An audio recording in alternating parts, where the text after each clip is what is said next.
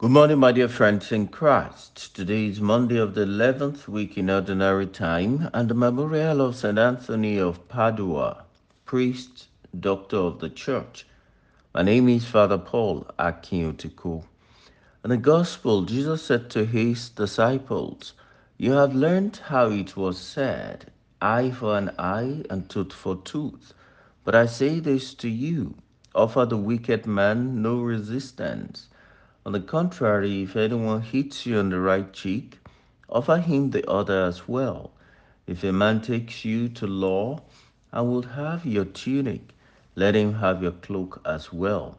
And if anyone orders you to go one mile, go two miles with him. Give to anyone who asks, and if anyone wants to borrow, do not turn away.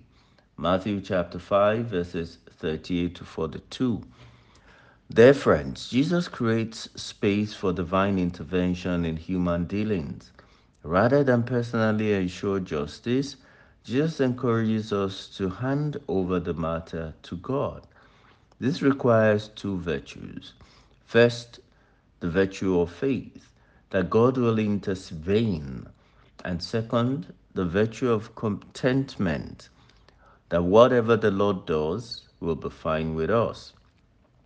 These two virtues are big and can only be achieved with the help and grace of God. The example that Jesus provides in the gospel make the situation real. If anyone hits you on the right cheek, offer the left. If anyone wants your tunic, offer your cloak as well. Basically, there is nothing too big to give up for the sake of the kingdom. This teaching offers us a good way to begin the week. Let us ask ourselves if there are things we cannot give up for the sake of the kingdom, and then ask God to give us the grace to prize the kingdom above all. May Saint Anthony of Padua intercede for us. God bless you.